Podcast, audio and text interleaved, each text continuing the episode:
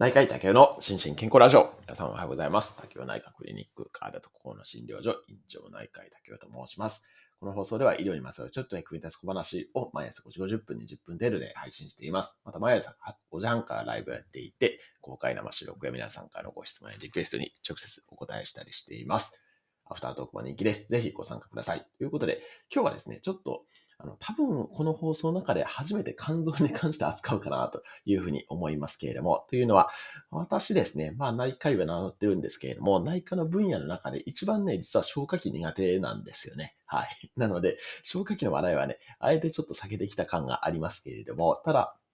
ちょっと今回の話題はですね、あの、ぜひ皆さんに知っておいていただいた方がいいかなというふうに思って、えっ、ー、と、取り上げたいと思います。で、えっ、と、内容はですね、このチャプターのリンクにも貼らせていただきますけども、あ、ちょっとリンク、ライブの方に貼り忘れてますけれども、えっ、ー、と、先週、じゃ、先々週か、先々週に日本肝臓学会の総会っていうのが奈良であったみたいで、ちょっと私肝臓学会で一回も出たことないんですけれども、そこでですね、この奈良宣言っていうのがですね、奈良宣言2023っていうのが発表されたみたいなんですね。で、これ私、とあるニュースサイトで見て、あ、これは非常にいい企画というか、まあ私もね、ちょっとこういう啓発に携わってる立場から、ぜひ皆さんに知っていただきたいなというふうに思って、えー、今回取り上げる次第です。で、えー、まあ、要は何を言いたいかというと、この検診結果でですね、この ALT っていう項目ですね、こういう項目必ず、肝臓の項目として捉えているんですけれども、それが、あの、30ですね、数字で。30を超えていたら、あかかりつけ医を受診しましょうねっていう、もうたったそれだけなんですね。はい。なんですけれども、これがね、意外と、お守られていないというか、いう感じなので、まあ、これを、この ALT30 超えですね、これをぜひ頭に叩き込んでいただけたらなというふうに思います。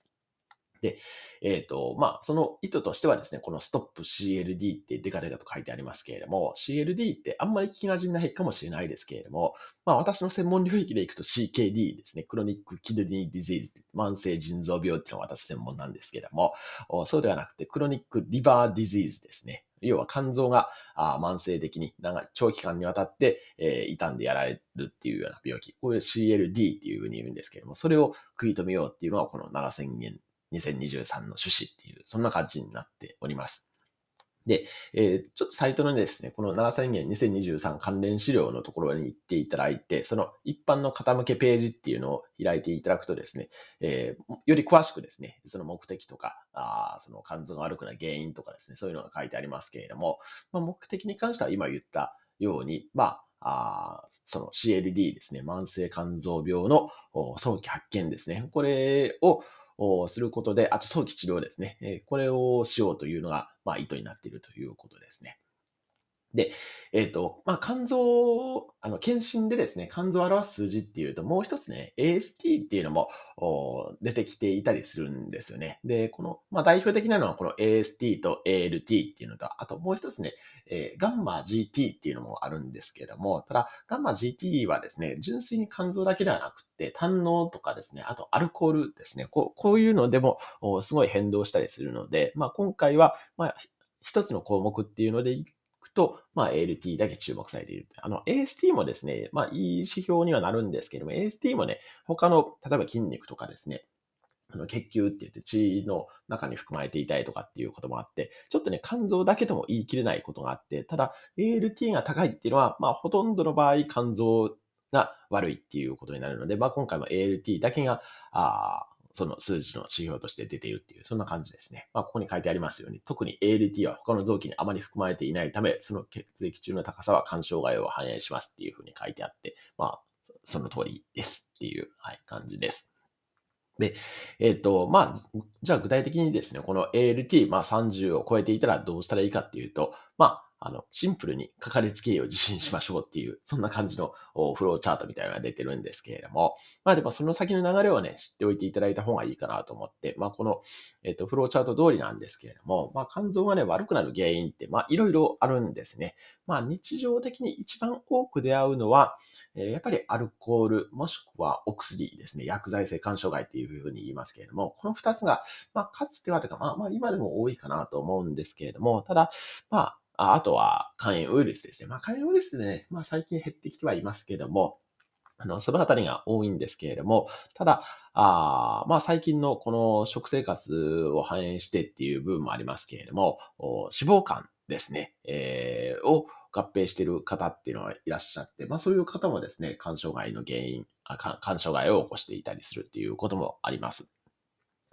で、あとはまあ特殊なところでいくと自己免疫性肝炎って言って、えー、自分のこう免疫ですね。これが自分の肝臓を攻撃してしまうような病気っていうのも、まあ、そんなに頻度は高くないですけれども、あの、でも、まあ、ちょいちょいいらっしゃったりして、まあ、この原因によってですね、まあ、当然ですけど、対処法が違っているっていう、そんな感じになります。なので、えっ、ー、と、まあ、まずこの ALT30 超えですね、30を超えてるっていうことで、えー、肝臓が悪いっていうことを認識してですね、で、そこから、まあ、医療機関にかかっていただいたら、